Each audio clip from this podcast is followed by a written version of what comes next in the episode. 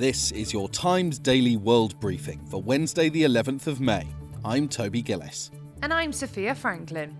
A warning that Russia is planning for a long war in Ukraine. We assess President Putin is preparing for a prolonged conflict during which he still intends to achieve goals beyond the Donbass. And the Philippines has a new president, but is he really any different from his dictator father? The Times Daily World Briefing. A stark warning from US intelligence over Ukraine's grave situation. Even if they are successful, we are not confident that the fight in the Donbass will effectively end the war. We assess President Putin is preparing for a prolonged conflict in Ukraine during which he still intends to achieve goals beyond the Donbass. We assess that Putin's strategic goals have probably not changed, suggesting he regards the decision in late March to refocus Russian forces on the Donbass as only a temporary shift to regain the initiative after the Russian military's failure to capture Kiev. Director of National Intelligence Avril Haines explaining American fears that Vladimir Putin is preparing for a long war and that he still wants control over the entire country. The Russian president has always justified the incursion as a defensive action, claiming people who identify as Russians in the eastern Donbass district were being oppressed by Ukraine's government. Yet this latest intel suggests Putin will be back for the capital, Kiev, and his strategy includes the potential for playing a long game.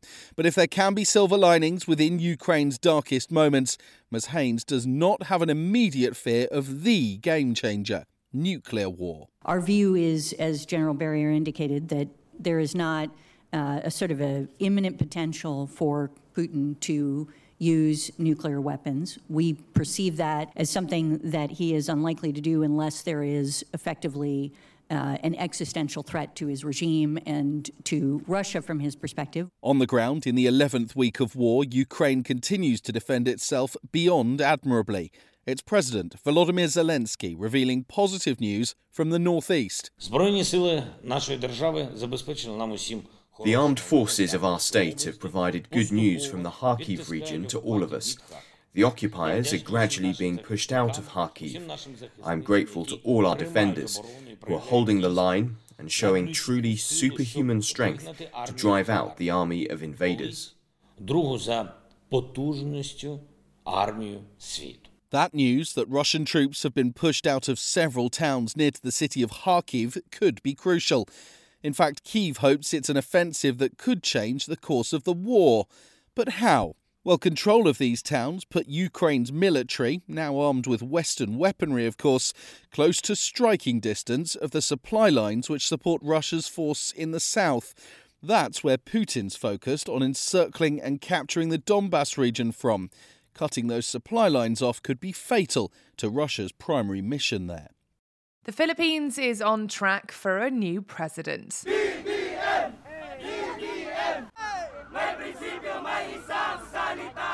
But Ferdinand Bongbong Marcos Jr.'s landslide victory is a controversial one.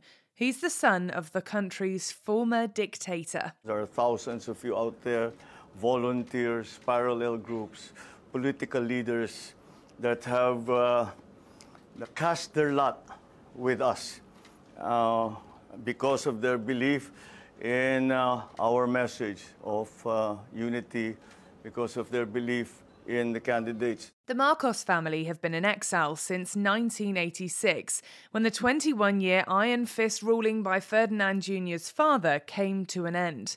They've spent much of this campaign rebranding and trying to erase years of corruption, human rights abuses, poverty, and the imposition of martial law from public consciousness. The new president elect has asked to be judged by his actions, not his family's past. But for those who remember, there's fury.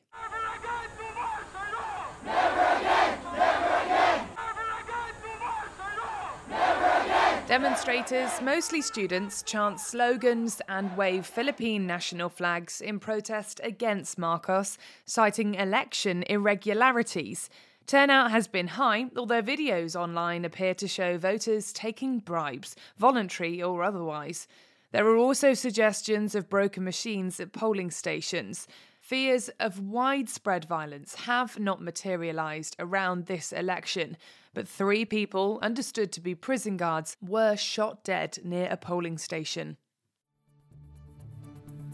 On the way, concerns over the health of Queen Elizabeth as she misses one of the most important jobs in her annual calendar, and an unlikely pairing in the world of music join forces to release a new track.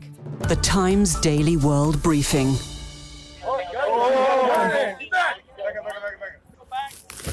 I'm gonna go for the gun first. Okay, I'm gonna go for the gun.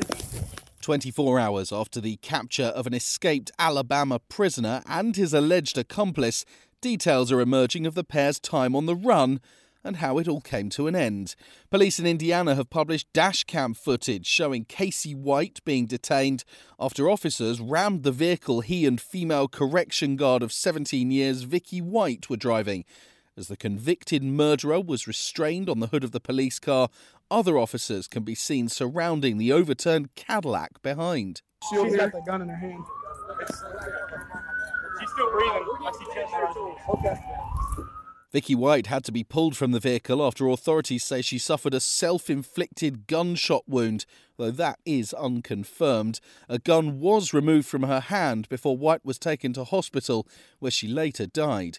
Casey White told police whilst in custody that the couple, who were of no relation, had planned to engage police in a shootout at the stake of both of them losing their lives.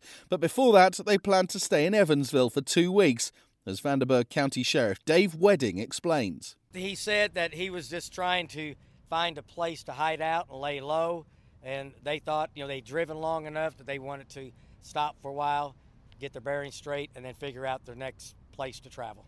Their plan was pretty faulty. They're criminals, their plan was faulty, and it failed. Thank God. The Whites' plan was cut short, though, when an officer on patrol noticed their vehicle in a hotel parking lot. She sat on the throne for 70 years and stopped at almost nothing to fulfill her royal duties until this week when her health has gotten in the way. Queen Elizabeth II was forced to withdraw from delivering a speech to the Palace of Westminster for the first time since 1963.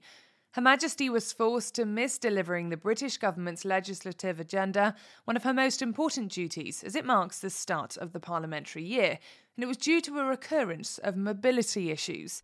My Lords and members of the House of Commons, Her Majesty's government's priority is to grow and strengthen the economy and help ease the cost of living for families. Heir to the throne, son Prince Charles stepped up in her absence in his first major constitutional duty. The Queen is the world's oldest and longest reigning monarch and has been absent from nearly all high profile events in recent months. It's left some questioning whether she should consider passing her crown to the next generation, or if that would plunge Britain into a constitutional crisis. Senior university lecturer in history, Dr. Sean Lang, explained to Times Radio some of the precedents for this. There's a difference between retiring, and abdicating. And the point is that the Queen's role is not a job, it's a sort of state of being, if you like, that to which, and she very much believes in it, that she was appointed by God at the time of her coronation, and that that's not something you can give up. Um, you know, you can hand things over, you can you can um, devolve them, but only really in the case of absolute incapacity. And the example there would be uh, George III, um, whose yeah. whose mind went. We all knew Twitter was going to change rapidly and drastically under the ownership of Elon Musk. And, like it or not, if he completes the takeover, one of the most famous former users will be back. I do think that it was not correct uh, to uh, ban Donald Trump. I think that was that was a mistake. It alienated a large part of the country and did not ultimately result in Donald Trump not having a voice. Um, and so I would reverse the perma ban. Musk speaking at the Financial Times Future of the Car Summit there, revealing former President Trump will be entitled to use the platform once more when he buys Twitter. Trump was banned for inciting the January 6th riots at the Capitol last year. But the Tesla owner believes permanent bans should be very rare, basically only for bots or spam accounts. Asked if he fears a rise of the right on the platform, Musk insisted he just wants fair debate. Twitter needs to be even handed. Victory would be that the most far right 10% and the most far left 10% are equally upset. Elon Musk has agreed to buy Twitter for 44 billion US dollars. The Times Daily World Briefing Sport. In soccer, the English Premier League champions elect have already strengthened for next season, signing one of the top young talents in the world. Here's Kane Reeves with the details. The football transfer window across Europe is yet to officially open, but the biggest deal of the summer has already been announced. Reigning English Premier League champions Manchester City have confirmed that they've reached an agreement to take Erling Haaland to the Etihad after activating his release clause at Bundesliga side Borussia Dortmund. The Norwegian striker will join for a fee of £51.2 million.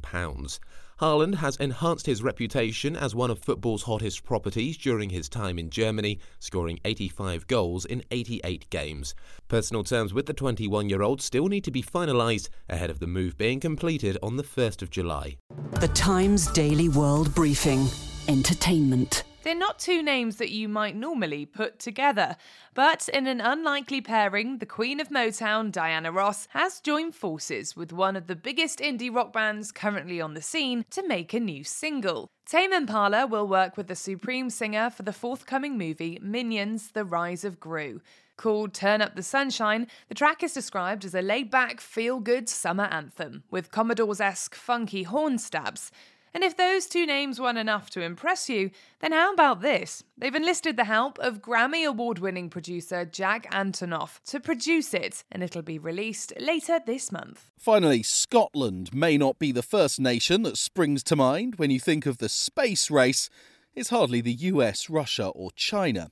But a satellite firm has announced the northern British country will be home to Europe's first ever micro launcher rocket tests, thought to be a significant step forward in a more environmentally friendly way for us to get satellites into orbit. Doug Liddell is the chief executive of In Space Missions. He told Times Radio the old adage, size matters, really is true when it comes to saving fuel and time. There's a new trend in the space industry of much smaller satellites, and the micro launch allows you to get these much smaller satellites into space, but at a much lower cost. It's not yet clear when the first test of the seven engined, 19 metre rocket will take off from Space Hub Sutherland in the Highlands, but we have been assured it's far enough from civilization that it won't drop on anyone's head if it fails. And that's your Times Daily World Briefing for Wednesday, the 11th of May. This podcast from The Times is brought to you in partnership with Google Podcasts.